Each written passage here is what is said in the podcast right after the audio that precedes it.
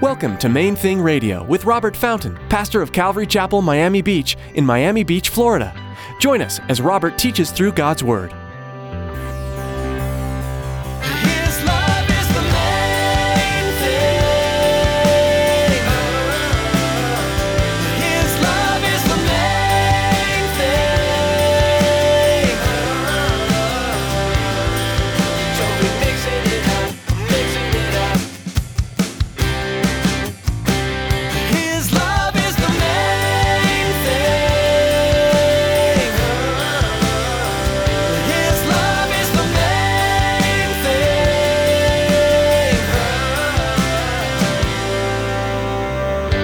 Jesus Christ didn't come to make your life easy.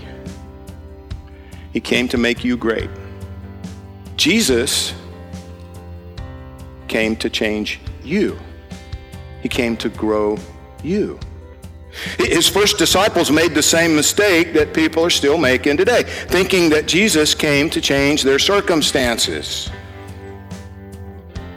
When what he actually came to change was them. When hard things happen, it makes sense that you would turn to Jesus for help.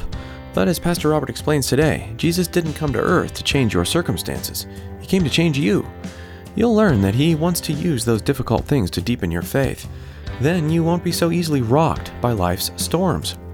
Stick around after today's message from Pastor Robert. I have quite a bit of information that I'd like to share with you our web address, podcast subscription information, and our contact information. Now here's Pastor Robert in the book of Matthew, chapter 8, with today's edition of Main Thing Radio. His love is the main thing.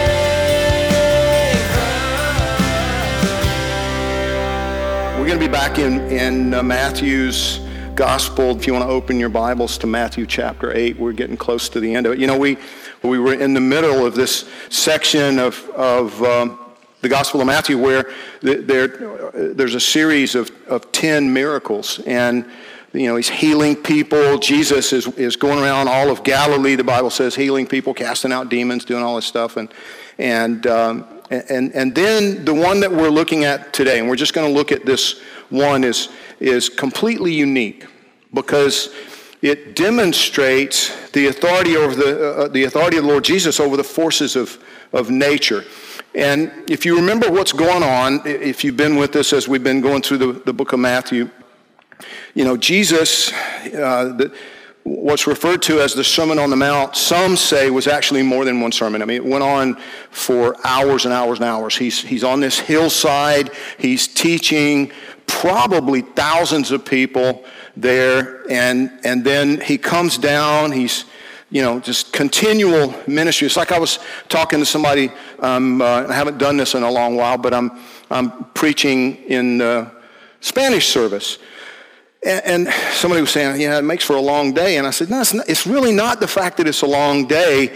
It's the intensity of doing three services in the morning and, and trying to be faithful to, you know, interact with as many people as I can. I mean, obviously, you, one person can't interact necessarily with all of you who come, everybody who comes, even though we're not a huge church. We're not a tiny church either. And, and, and then, on, you know, on top of that, with the Spanish service, trying to make sure I'm understanding everybody, you know, because all the different dialects and, you know, it used to be funny when I would, I would, you know, in preparing my message and then translating it into Spanish. And, and if I let somebody from the Dominican Republic look at something that had been translated by somebody from Colombia, it's like there'd be corrections that were, you know, not necessarily correct, you know, either direction a lot of times. It would get really confusing. I'm like, okay, you people are speaking different languages here and all calling it Spanish. And so the intensity of it all, now stay with me, there's a point to my rambling here. Jesus had been going at it all day. All day. Fully God and fully human. So he experienced stress, right? So at the end of the day, he's exhausted.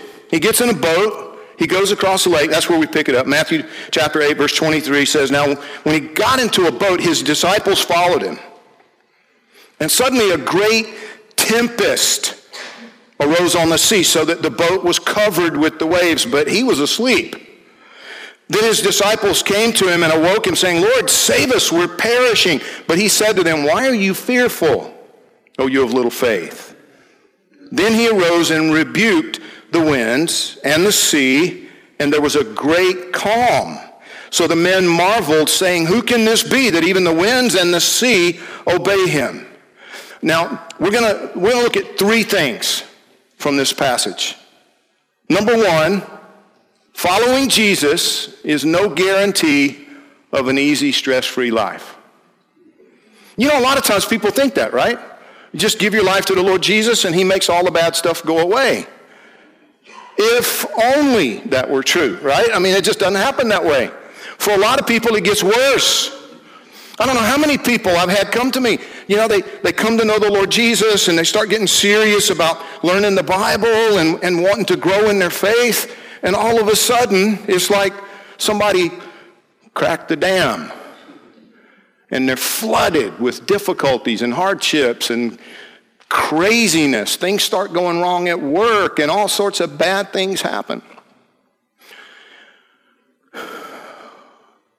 As one of our instructors, and I've shared this with you before, Alan Williams said to us about 30 years ago Jesus Christ didn't come to make your life easy, He came to make you great. Jesus came to change you. He came to grow you. His first disciples made the same mistake that people are still making today, thinking that Jesus came to change their circumstances.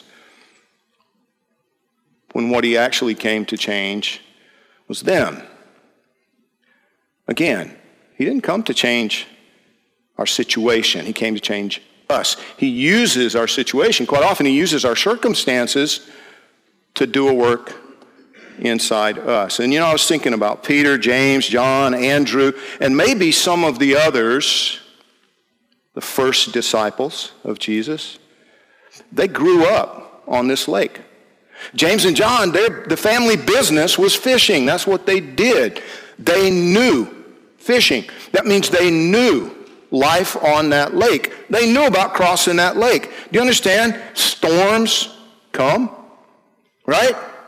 I mean, this morning, one of the first things I did when I got up was check the weather report to see if it made sense to ride my motorcycle over here today. Because I don't want to get caught again in the middle of a downpour and a, you know, wind, 30 mile an hour wind gusts on a Harley or no fun. I didn't want that. So I checked. These guys, they knew. They knew. Storms are normal. But apparently, this one was especially fierce and frightening, even for professional fishermen. Jesus had taken them right into the middle of a horrible situation. And some commentators suggest that it was actually supernatural, that it was the devil deliberately attempting to destroy the Lord Jesus. I don't really buy that because I, really think somewhere the Bible would have told us that. I mean, if this was a supernatural event, I think the Bible would have said, you know, something to the effect that the devil thought he could take Jesus out, but he couldn't, you know, da, da, da, whatever. There's none of that. You know, st- storms are a part of everyday life in South Florida, right?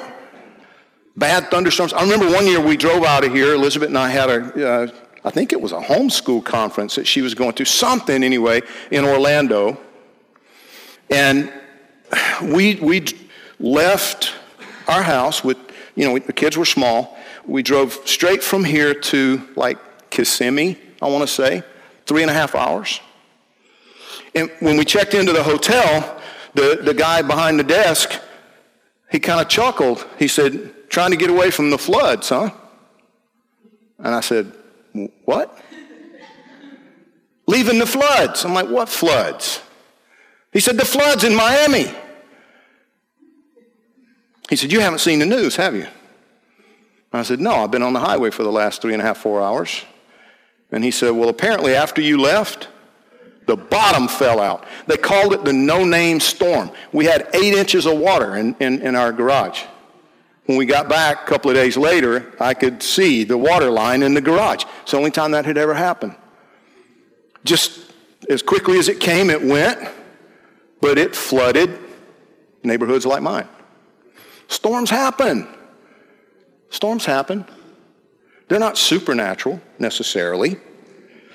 Matthew calls this one a great seismos. That's the word. Tempest, the Greek word that he used, seismos. Does that ring a bell for anybody? Seismic, earthquake. This was significant, potentially catastrophic. And I think it was deliberate, not on the part of the devil. I think it was a deliberate decision by Jesus. He took his crew right into the middle of this mess on purpose. Why? To teach them, to bless them.